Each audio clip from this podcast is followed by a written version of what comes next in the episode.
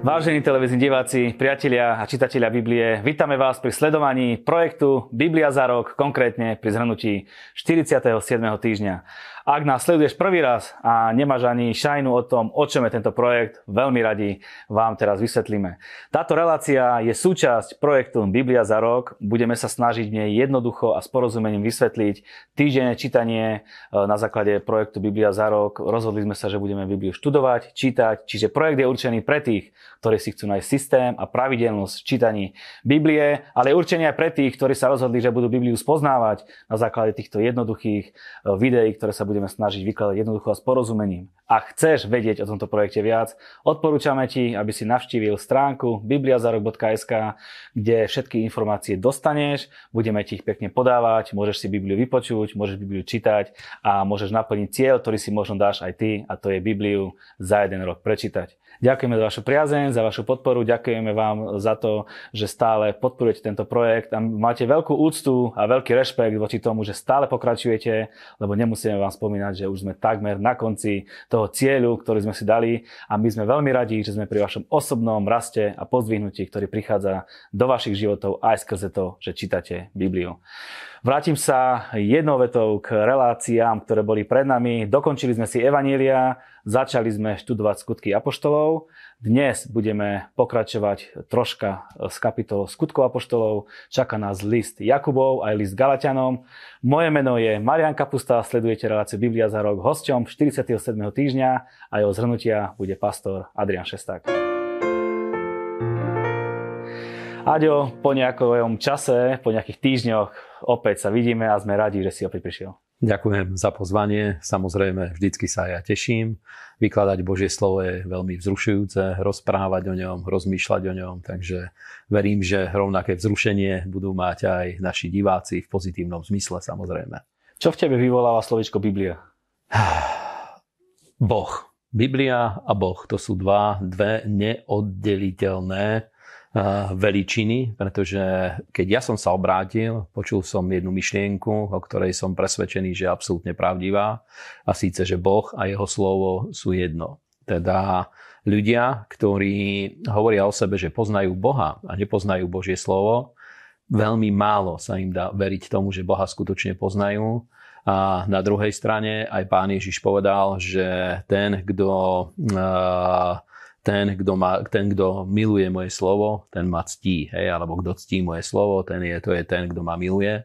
Teda, ak niekto miluje skutočne Boha, tak miluje aj jeho slovo. Tak ako som spomínal, začali sme skutkami apoštolov. Poďme na jedno meno, ktoré bolo od začiatku a to je diakon Štefan. Štefan bol eh, veľmi vynimočná postava. Vieme o ňom, že stal sa prvým martýrom Ináč v origináli slovo martýr znamená svedok, teda hmm. bol svedkom Ježiša Krista a jeho zmrtvých stania.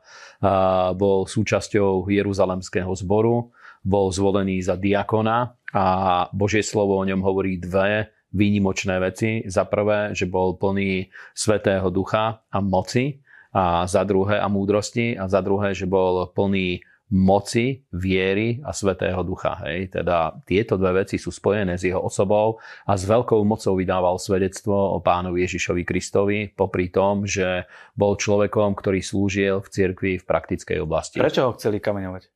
A, on práve kvôli tomu, že jeho svedectvo bolo veľmi silné, práve kvôli tomu ho falošne obžalovaný a dostal sa pred eh, židovský Sanhedrin, podobne ako, alebo pred židovský súd, nevieme presne, či to bol Sanhedrin, podobne ako keď súdili pána Ježiša a chceli ho obviniť z toho, že učí ľudí odpadnutie od Mojžiša a on veľmi silným spôsobom aj tým ľuďom, tým sudcom, ktorí ho súdili, hovoril o zmrtvých staní pána Ježiša a konflikt sa vyostroval, vyostroval, vyostroval, išiel celou Bibliou, poukazoval na to. Celý prierez Biblie, povedal v jednej e, relatívne krátkej kázni, kde hovoril o konflikte medzi, náboženstvom, medzi náboženstvom, teda uctievaním Boha bez pravého poznania, bez e, poznania, osobného poznania Boha, bez osobného vzťahu s Bohom. A e, medzi ľuďmi, ktorí nasledujú Svetého Ducha, ktorí sú plní Božej moci, ktorí poznajú Boha. Tento konflikt vykresľoval a skončilo to tým, že boli obrovským hnevom naplnení tí, ktorí ho súdili a skončilo to jeho kameňovaním. A vieme, že pri kameňovaní sa objavuje ďalšia známa osobnosť, Saul alebo Šaul, podľa toho, aký preklad čítame. Áno, Saul Starzu, uh, to není až taká známa osobnosť, keď už sa stal apoštolom Pavlom, áno, ale Saul Starzu bol uh, veľmi horlivým následovníkom. Uh, práve toho, toho smeru, ktorý reprezentovali farizei a e, bol mladým mužom, pripravoval sa na to, aby tiež sa stal súčasťou Sanhedrinu, alebo teda, aby sa stal súdcom v Izraeli, aby súdil podľa zákona, pretože, ale pretože ešte nemal na to vek, bol pomerne mladý, mal ešte iba okolo 30 rokov pravdepodobne, tak kvôli tomu iba strážil oblečenie a batožinu, ktorý tam mali pri sebe tí ľudia, ktorí ho išli kameňovať. Áno, od Saula sa ešte vrátime k Filipovi, ale musíme pripomenúť, že dneska nás čaká veľmi veľký obsah a nebudeme môcť obsiahnuť všetko, preto sa budeme snažiť byť veľmi struční a nespomenieme úplne každú jednu udalosť a každé jedno meno možno, ktoré tam vystupuje. Tak ideme na Filipa. Filip káže v Samárii. Kto to bol Filip? Uh, Filip bol takisto jeden z diakonov ako Štefán. Ešte k Štefanovi by som veľmi krátku súku dal, že je veľmi silné to, že keď Štefán zomieral, dostal otvorené videnie a videl pána Ježiša sedieť po pravici Božieho, pardon, stať po pravici Božieho trónu. Na to veľký evangelista Bonke hovoril, že Eh, jediný príklad, kedy, prípad, kedy Božie slovo hovorí, že Ježiš nesedí na tróne, ale stál po pravici Božieho trónu, preto, aby privítal túto zácnú osobu, ktorou bol eh, Štefán, pretože bol skutočne prvým martýrom, človekom, ktorý bol zabitý pre svedectvo Ježiša Krista. To len krátka vsúka.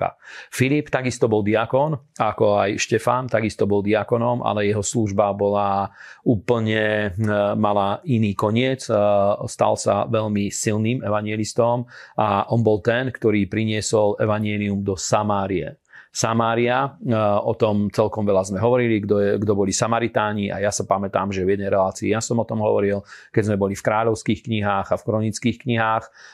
Samária mala jednosilné navštívenie od Boha, v blízkej minulosti a to bolo, keď, pán, keď tam bol pán Ježiš, to je príbeh so Samaritánkou v Evaníliu Jána, kedy celé e, veľká časť mesta uverila v pána Ježiša a toto bolo už druhé navštívenie, ktoré Samária dostala v relatívne krátkom období, keď tam prišiel Filip a kázal Evanielium a je zaujímavé, že keď kázal, davy sa zišli a počúvali, pretože jeho kázanie Evanielia, kázanie, kázanie slova sprevádzali divy a znamenia. Mnohí chromí boli uzdravení, vychádzali z ľudí démoni a prišla veľká radosť do toho mesta, pretože keď prichádza oslobodenie, oslobodzujúca sila, z ľudí vychádzajú démoni, väčšinou je to spojené s obrovskou radosťou, pretože z ľudí odídu rôzne ťažoby, tlaky, psychické problémy a tak ďalej. A boli dokonca naplnení Svetým duchom, ako hovorí. Áno, aj to je zaujímavé, že Filip bol evangelista a poznal hranice svojho pomazania, aj keď sa z neho diali sa divy, zázraky, znamenia a sám bol pokrstený Svetým duchom.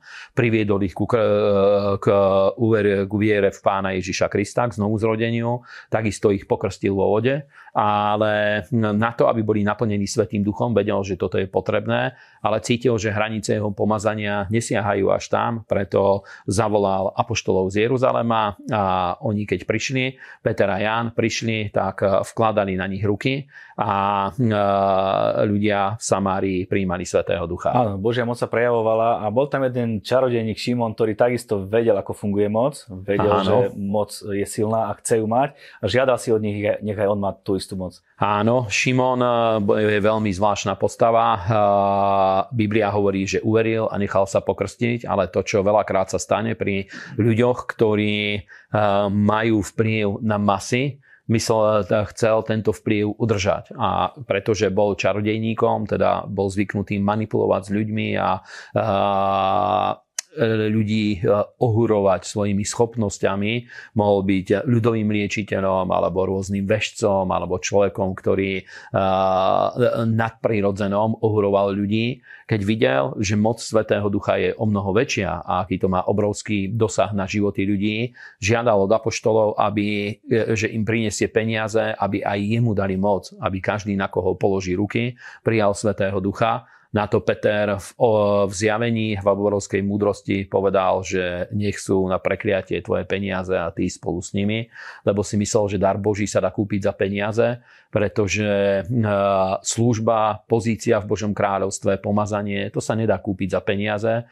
To je, to je niečo, čo Boh z milosti dáva ľuďom a sú princípy všeobecné, ako máme hľadať Boha, prichádzať k Nemu v modlitbe, v službe a tak ďalej a Boh podľa svojej milosti rozdeľuje rôzne povolania a dary. Biblia je fantastická kniha, dokonca Filip vieme, že aj lietal. A nevieme presne, či lietal, alebo či to bol e, časopriestorový posun, čo zažil. Nevieme to presne e, na základe fyzických zákonov pomenovať, čo sa stalo, ale je pravda, že e, potom, ako skončila služba v Samárii, Boh ho poslal na cestu smerom do Gazy, smerom do Egypta, teda z Júdska do Egypta. Gaza bola na tej ceste a tam stretol etiópskeho eunucha, ktorý bol ministrom financí etiópskej kráľovnej a išiel z Jeruzalema, vracal sa z jeruzalemských sviatkov, prišiel si uctiť Boha Izraelovho, čítal knihu Izajáša a príbeh je veľmi jednoduchý. Aniel povedal Filipovi, aby eh, sa prihovoril Eunuchovi a Eunuch ho pozval k sebe na loď, na, pardon, na voz a tam mu Filip vyložil evanielium, pretože akurát čítal 53. kapitolu Izajáša a keď to skončilo, pýta sa, čo mám, či ho môže pokrstiť, teda či môže byť pokrstený, spýtal sa Eunuch. Filip povedal, že samozrejme je možné, bola tam nejaká voda, takže pokrstil ho krstom ponorenia, biblickým krstom, ponorením do vody, tak ako písmo o tom hovorí a hm, hneď e, išiel radujúci sa preč, e, odišiel radujúci sa Eunuch a Filip tam zrazu nebol a našiel sa v Azote, Svetý duch ho preniesol, zhruba 40 km vzdialenosť, to môže byť plus minus, 40 km e, prešiel, takže možno urobil krok nejakým smerom a už krok skončil 40 km ďalej. Či to bol, aký to bol spôsob presunu, nevieme, ale v každom prípade Boh to urobil a v Azote kázal evanírium a pokračoval ďalej. Preto potrebujeme Svetého Ducha, aby sme rozumeli aj Izajašovi, preto sú toto zhrnutie dôležité, lebo bez toho to ani Eunuch nevedel pochopiť a bol naplnený Svetým Duchom, potom Áno. to vedel pochopiť. Áno. Ideme na obratenie toho Saula. Ako to vlastne celé bol? Odkiaľ išiel, kam išiel? Saul išiel do Damašku, dosť vypýtal si listy od veľkňazov, aby Židov, ktorí žijú v tej časti a vyznávajú meno pána Ježiša, aby ich mohol eh, zatknúť a priviesť, eh, aby boli súdení a väznení v Jeruzaleme. A eh, po ceste, ako tam išiel, mal zjavenie, otvorenie, v sláve sa mu zjavil Boží syn, Pán Ježiš Kristus a to stretnutie s Božou slávou pre neho bolo veľmi silné. Jednak dostal zjavenie o tom, kto je Ježiš, pretože neveril, že Ježíš je Boží syn, myslel si, že to je iba človek, ale dostal zjavenie, že on je pánom, je Božím synom a toto stretnutie, pretože Pavol eh, nebol ešte spasený, nebol zachránený, bol v hriešnom stave, malo aj silný následok na neho, pretože následkom tohto stretnutia oslepol a neskôr, keď tam prišiel učeník Ananiáš a modlil sa za neho, aby bol uzdravený, aby znovu videl a aby mohol byť naplnený Svetým duchom, Božie slovo hovorí, že z jeho očí padli šupiny, teda skutočne v takej sláve a taká svetá žiara vychádzala z pána Ježiša, že Pavlovi to doslova spálilo oči. Mm.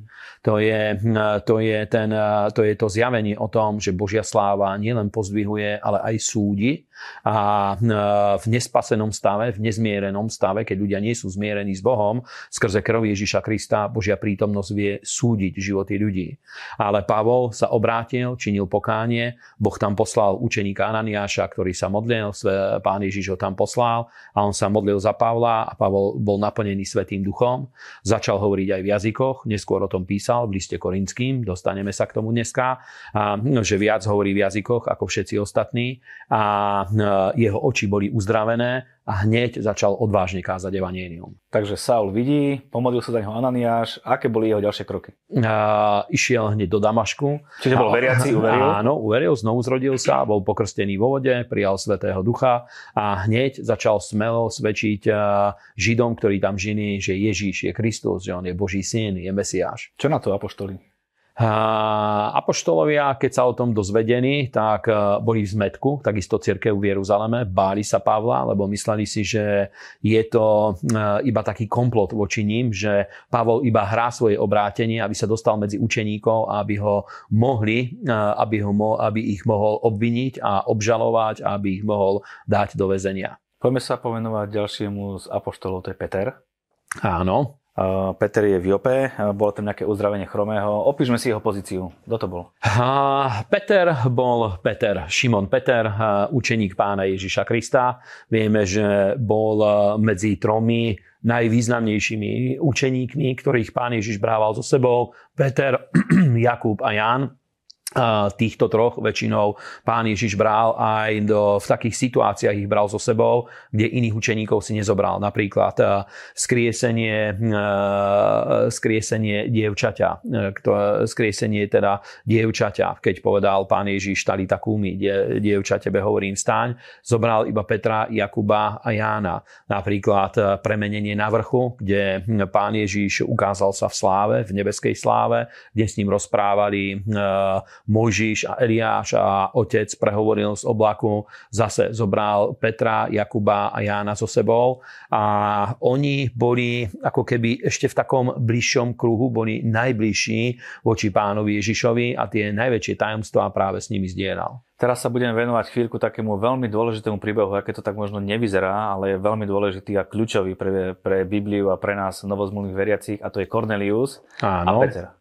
Kornéliov dom je veľmi slávna udalosť, to, čo sa udialo v Kornéliovom dome, lebo Kornélius eh, bol pohan, a eh, spase, jeho spasenie a naplnenie Svetým duchom zvyknú tak opisovať, že to boli letnice pohanov, pretože Peter na území Izraela vošiel do, eh, vošiel do eh, pohanského domu. Vieme, že mal s tým veľký boj a v dome Šimona Koželuha, keď bol na streche a modlil sa a v Jope, v dnešnej Jafe, keď sa modlil, dostal to otvorené videnie, videl obrús, tam videl rôzne zvieratá a e, nečisté zvieratá. Boh mu hovorí Petre, by a jedz a e, na to e, on hovorí, že nikdy som nejedol nič nečisté a pán mu povedal, že nepovažuj za nečisté to, čo Boh očistil. Trikrát sa to zopakovalo a bolo to jednoznačné posolstvo, aby Peter s evaníliom neodťahoval sa od pohanov, pretože spasenie prišlo pre Židov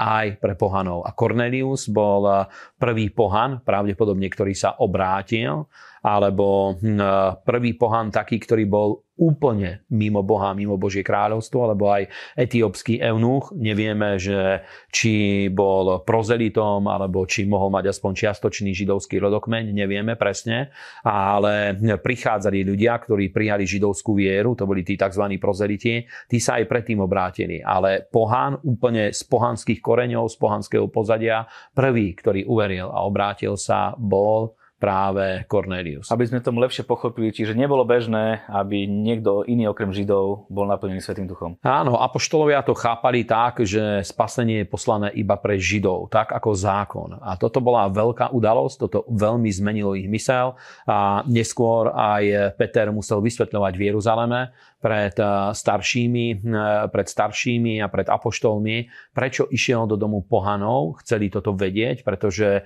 Židia podľa zákona, to sme už rozoberali v tých predchádzajúcich častiach, podľa zákona Židia nemohli vojsť do domu pohanov, boli tam modli, boli tam proste, oni nemali spôsob košer stravovania, bolo tam veľa rôznych nečistých vecí, ktoré boli v rozpore s Mojžišovým zákonom, s chápaním Mojžišovho zákona, preto bohabojný Žid Žid radšej nešiel do pohanského domu. Napríklad dnes, do dneska sú tí najortodoxnejší židia, ktorí nepodajú ruku pohanovi, pretože sa boja, že by rituálne sa zanečistili. Mm. Tam nešlo o nečistotu, že by pohrdali, ale išlo práve o tú svetosť voči Bohu, aby ostávali svetí a to chápali ako rituálne zanečistenie, nie že by pohrdali nimi ako ľuďmi. Do, presuňme sa do Antiochie, kde prvýkrát sa objavuje slovo, že kresťania. A ešte ku Kornéliovi, ja by som rád spomenul, že u Kornélia stalo sa to, a Peter to vyzdvihol, že podľa čoho poznali, že prijali Svetého Ducha mm. pohania podľa toho, že začali hovoriť novými jazykmi. Teda je veľká otázka, dneska sú kresťania, ktorí hovoria, že ľudia môžu byť naplnení Svetým duchom aj bez hovorenia v jazykoch. Ja rád by som eh, túto vec vyzdvihol, že osobne som presvedčený, že skúsenosť s Bohom a so Svetým duchom ľudia môžu mať aj bez krstu Svetým duchom, ale predsa Biblia na troch miestach skutkov apoštolov to potvrdzuje a písmo používa toto pravidlo, že každá pravda bude stáť na dvoch alebo troch svetkoch. A, a tri miesta máme v Novej zmluve, ktoré jednoznačne hovoria, že krst Svetým duchom vedeli rozpoznať prvý kresťania podľa toho, že tí, ktorí prijali Svetého ducha, začali hovoriť novými jazykmi. Dobre, ideme na tú Antiochiu. Áno. Tí kresťania. v Antiochii vznikol zbor, ktorý sa stal veľmi významným. Dokonca hovoria cirkevní historici, že prebral úlohu Jeruzalemského zboru a to hlavné centrum kresťanstva sa prenieslo práve do Antiochie. A to bolo prvé miesto, kde učeníkov Ježiša Krista nazvaní kresťanmi a tento výraz Christianos je od slova Christos a není od slova krst, ako v tradícii. Niekedy ľudia rozprávajú, že kresťan je od slova krst. Kresťan je od slova Kristovec, doslova to znamená Kristovci alebo ľudia patriaci Kristovi, ktorí odovzdali svoj život Ježišovi Kristovi. Teda nie je tam ani to, že človek je kresťanom tým, že patrí k nejakej kresťanskej komunite, ale tým sa človek stáva kresťanom v biblickom zmysle, v biblickom chápaní, keď osobne odovzdá svoj život pánovi Ježišovi Kristovi. Herodes dal zabiť Jakoba, Janovho brata, a keď vidie, že sa to páči Židom, dal zajať aj Petra, ktorého asi čakala tá istá budúcnosť. Áno, myslel si, že znovu sa im zavďačí niečím, pretože Židia pohrdali Herodesom.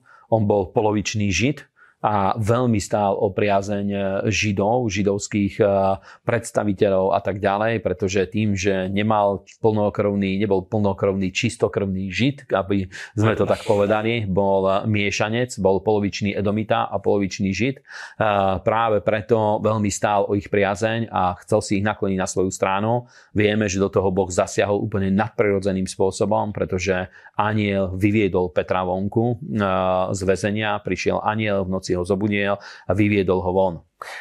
vieme aj, že Herodesová smrť bola taká možno nešťastná, alebo taká... Hmm, pomerne až, až dosť tragická. Áno. áno, bola tragická, ale uh, Herodes z jednej strany bol obrovský geniálnym človekom, bol výnimočný obchodník, bol veľmi nadaný v politike a v týchto veciach. Na druhej strane bol človekom, ktorý sa obrovsky búril voči Bohu. Celá Herodesovská dynastia a v skutkoch Apoštolov a v Evangeliách vystupujú štyri generácie Herodesovcov a, a oni, vieme, že Herodes prvý veľký chcel zavraždiť pána Ježiša už pri jeho narodení a silný antikristovský duch bol na Herodesovskej línii, na jeho rodovej línii. Takisto hm, vieme, že hm, bol pri, hm, boli pri smrti Herodesovci, boli pri smrti Jána Krstiteľa proste boli tá línia, ktorá prenasledovala, zabíjala prorokov a jeho smrť bola skutočne bol jedným silným súdom, pretože nechcel sa deliť o svoju slávu, ktorá patrila Bohu, chcel si ju privlastniť a vtedy prišla na neho ťažká rána. Áno, dostal silné bolesti, odnesli ho von a opäť dní zomrel. Áno. Aby sme ešte lepšie pochopili situáciu, čiže apoštoli si robia svoju prácu niekde v okolí Jeruzalema Áno. a Pavol s Barnabášom sa vydávajú na cestu. Áno, Pavol uveril. V Antiochii mali pravdepodobné zhromaždenie, kde uctievali a očakávali na pána, boli v Božej prítomnosti, modlili sa vedúci antiochijského zboru. Tam prišlo zjavenie o tom, aby Pavol a Barnabáš boli oddelení pre službu, pre ktorú ich Boh povolal a potom, keď sa postili, e, položili na nich ruky a vyslali ich a išli, e, išli medzi pohanov. Bola to tá prvá misijná cesta a bola veľmi silná a bola veľmi slávna. Preskočíme až na Listru, kde bol Pavla Barnabáš. Pavla kameňujú a či bol mŕtvy, či nebol, nevieme, ale zázračne na druhý deň vstal a odišiel.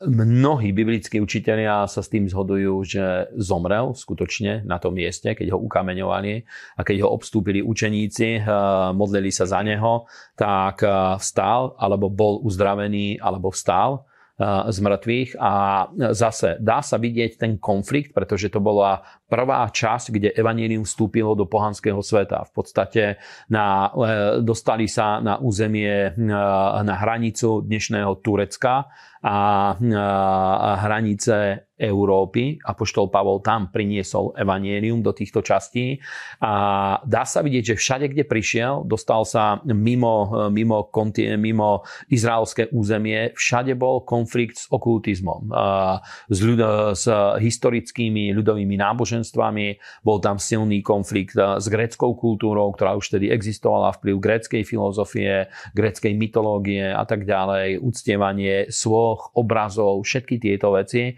Ríma Rímania prevzali a bolo to na tých miestach, kde Pavol prišiel. Ten hlavný konflikt už nebol iba so Židmi, to bola jedna časť, ale druhá časť bola, že konfrontoval aj toto pohanstvo, aby ľudia sa obrátili, aby učinili pokánie, obrátili sa od týchto vecí a slúžili živému Bohu. Prejdeme na list Jakubov. Ja prečítam pár myšlienok, aby sme skratili čas o, o Jakubovi.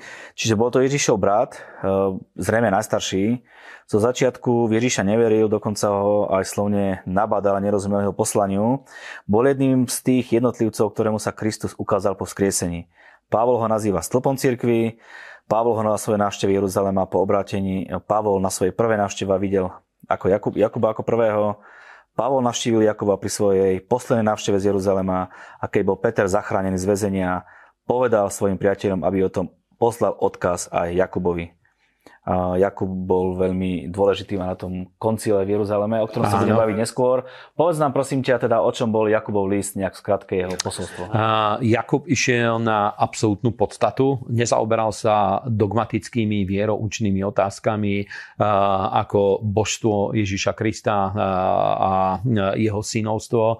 Nezaoberal sa vôbec týmito vecami, ale ukazoval na to, že ľudia, ktorí sa znovu zrodili a prijali Svetého Ducha a nasledujú Ježiša Krista, ich kresťanstvo sa musí prejaviť aj v morálnej oblasti, musí sa pretaviť do každodenného života. Teda hovoril o tom, že nesmieme byť ľuďmi dvojitej mysle, hovoril o tom, že skutočné náboženstvo je navštevovať vdovy a siroty v ich súžení a seba samotného zachovať nepoškvrnených od sveta, vyzdvihoval dôležitosť eh, posvetenia jazyka a to bolo obrovské, obrovské zjavenie, pretože skutočne Biblia veľmi veľa hovorí o slovách a o jazyku a aj Jakub vysvetľuje tú dôležitú vec, že ak v človeku nastala eh, vnútorná premena, metamorfóza, prestala, prebehla tá vnútorná zmena podstaty človeka, ktorá prebieha pri znovuzrodení a ešte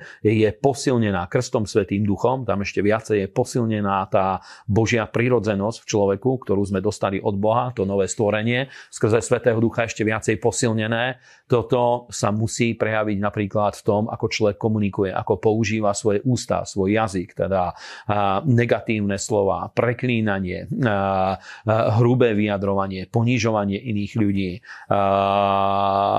preklínanie Boha. Všetky tieto veci, ktoré sú bežné v pohanskom živote, práve po znovuzrodení je to jeden zo znakov, že srdce človeka sa zmenilo a očistilo, lebo aj pán Ježiš hovoril, že čím je plné srdce, to preteká ústami. Potom hovoril o dôležitosti skutkov viery, že samotná viera bez skutkov je mŕtva takisto e, teda vyzdvihol túto ďalšiu vec a e, potom hovorí o nepoškvrnení od sveta, aké je dôležité, aby ľudia, e, aby kresťania nenasledovali tento svet, neboli ohrne ohúrení svetom, ale aby skutočne zachovávali čistú, úprimnú zbožnosť voči Bohu. A na konci to stojí tiež za reč, vyzdvihuje to, že ak je niekto chorý, nech si zavolá starších zboru, tí ho pomažu olejom a modlitba viery uzdraví chorého teda vidíme, že v prvej cirkvi prax eh, uzdravovania chorých bola úplne bežnou praxou. Ďalšia vec, ktorú hovorí, je eh, služba vyznania hriechov. Hovorí, že ak niekto urobil hriechy, eh, odpustí sa mu. A tretia vec, ktorú hovorí, je hovorí o moci modlitebného života a hovorí, že takisto Eliáš bol človekom, ktorý trpel podobnými vecami ako my a modlil sa a nebo, dal, nebo sa zavrelo, potom sa znovu modlil po 3,5 roku a nebo dalo dážď a povzbudzuje, aby s vierou sa modlili, aby sme sa modlili, či už za svojich bratov a sestry, alebo za rôzne ciele, ktoré nám Boh zjavil, že uh, akým spôsobom chce budovať Božie kráľovstvo, aby sme v tom boli úplne smení a odvážni, že modlitba zase jej výsledok sa musí prejaviť vo viditeľnom svete a v prírodzenom živote. Tak ideme na ten apoštolský snem v Jeruzaleme, ktorý sme spomenuli, alebo konciu, alebo... To je jedno, snem, koncil. Dobre. Áno.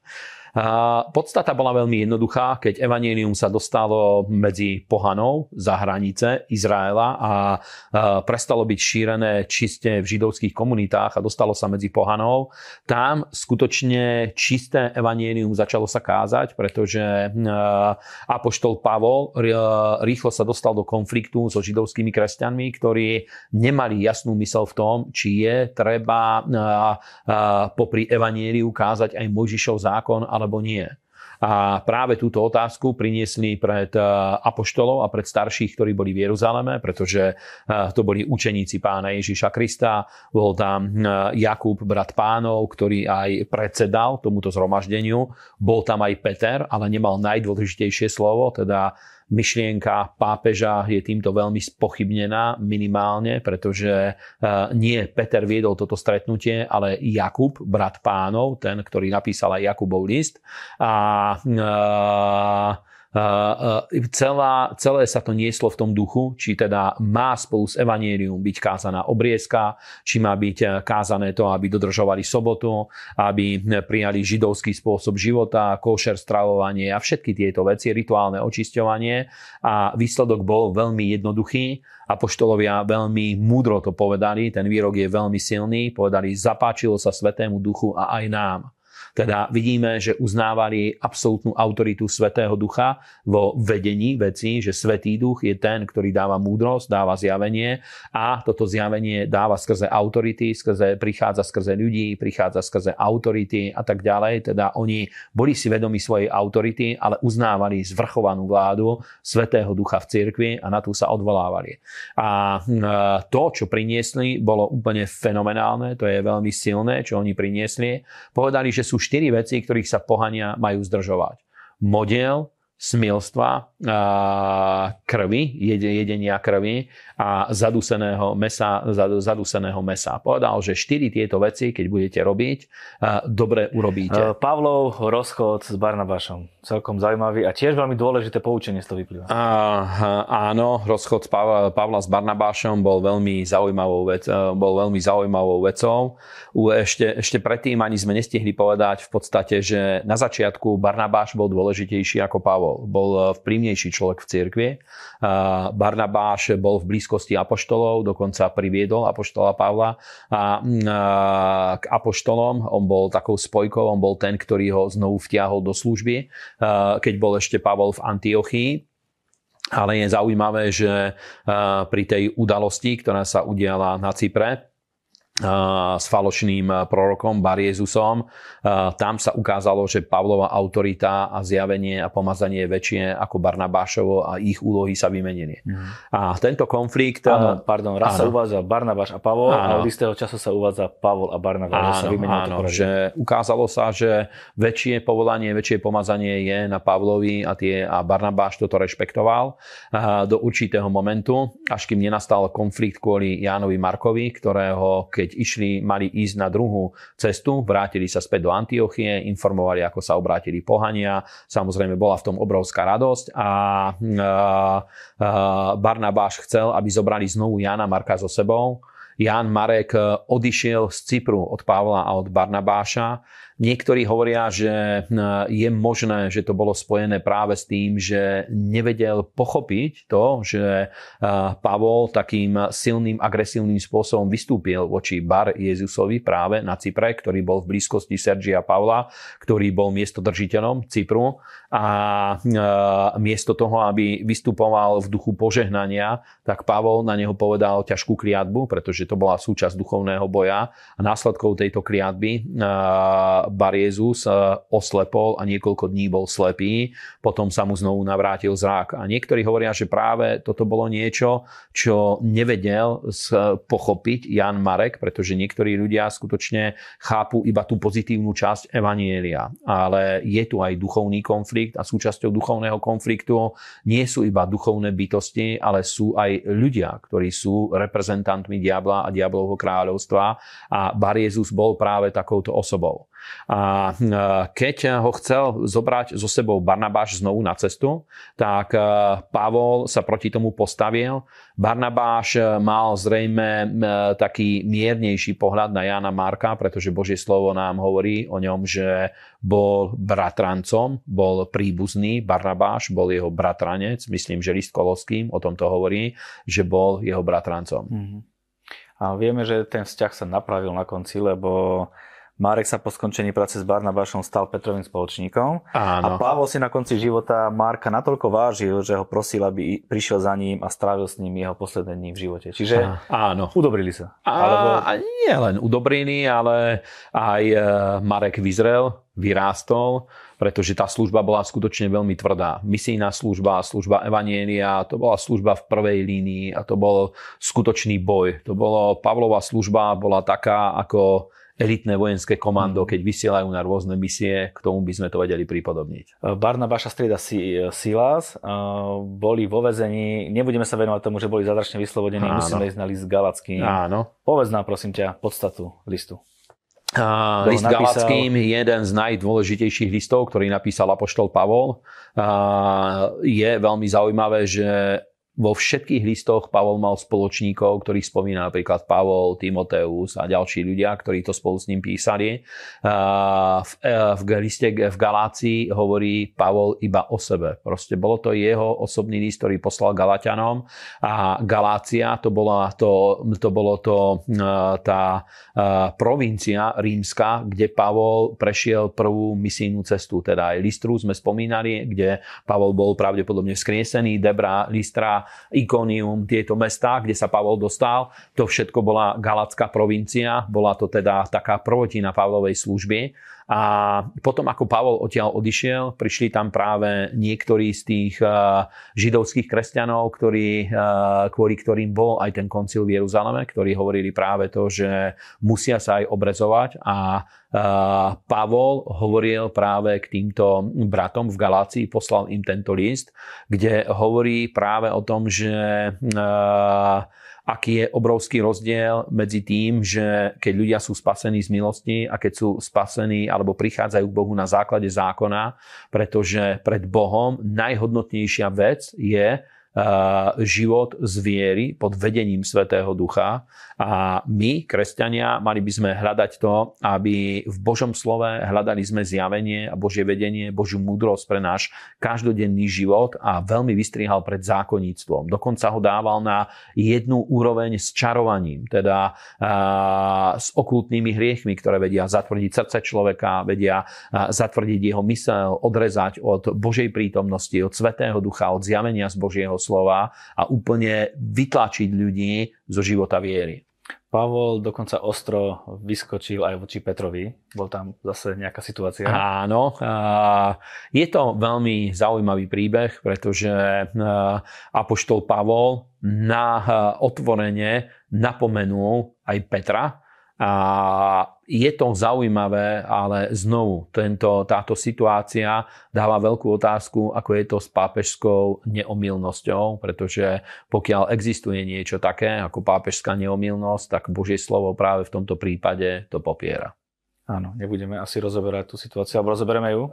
Nemusíme ísť ďalej, ale takýmto spôsobom to, to bolo, takýmto spôsobom to skutočne prebehlo a je, e, e, Peter bol výnimočná osoba, ale nebol vodcom ranného kresťanstva. Myslím si, že by sme mali prečítať nasledovné verše z Lisku Galackým, že skutky tela sú zjavné. Smilstvo, nečistota, chlípnosť, modloslužba, čary, nepriateľstva, svár, žiarlivosť, hnevy, zvady, rozbroje, roztržky, závisť, opilstvo, hýrenie a im podobné. Zase ovocie ducha, sú radosť, láska, pokoj, zhovievavosť, láskavosť, dobrota, vernosť, miernosť, sebaovládanie. proti takýmto veciam nie je zákon. Amen. Uh, list uh, Galackým presne ukazuje na tú podstatu, či život je v duchu, alebo uh, je to iba nejaká telesná hra na kresťanstvo. Či skutočne prebehne tá premena vo vnútri, v duchu človeka, znovuzrodenie, naplnenie Svetým duchom a Boží život začne, začne sa prejavovať znútra smerom von, alebo či ide len o to, aby sme prijali nejakú vonkajšiu formu a prikázanie, ktoré zvonku chceme nasúkať na seba a podľa nich žiť. Toto bola absolútna podstata Evanielia. Pavel udrel úplne na podstatu Evanielia a absolútne vyzdvihol oslobodenie od kriadby, vyzdvihol Abrahamové požehnanie, vyzdvihol život viery, vyzdvihol život v Svetom duchu, tie základné, najpodstatnejšie veci, na ktorých stojí spoločenstvo s Bohom. Veríme, že vás dnešná relácia bavila. A nielen bavila, ale život, ktorý bol v týchto slovách, tak prišiel aj do vašich domácností, do vašich životov. Aďo, ďakujem ti veľmi pekne.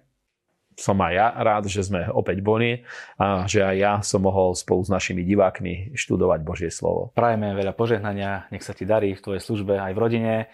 My vám ďakujeme za vašu priazeň, za vašu podporu. Ďakujeme vám, že sa stávate partnermi tejto služby, lebo vďaka vám a tomu, že podporujete tento projekt a vďaka vašim darom vie tento projekt rásť a dostávať sa stále medzi ľudí, ktorí chcú čítať Bibliu, ktorí chcú spoznávať Boha a ktorí možno potrebujú počuť slova, ktoré počujú teraz.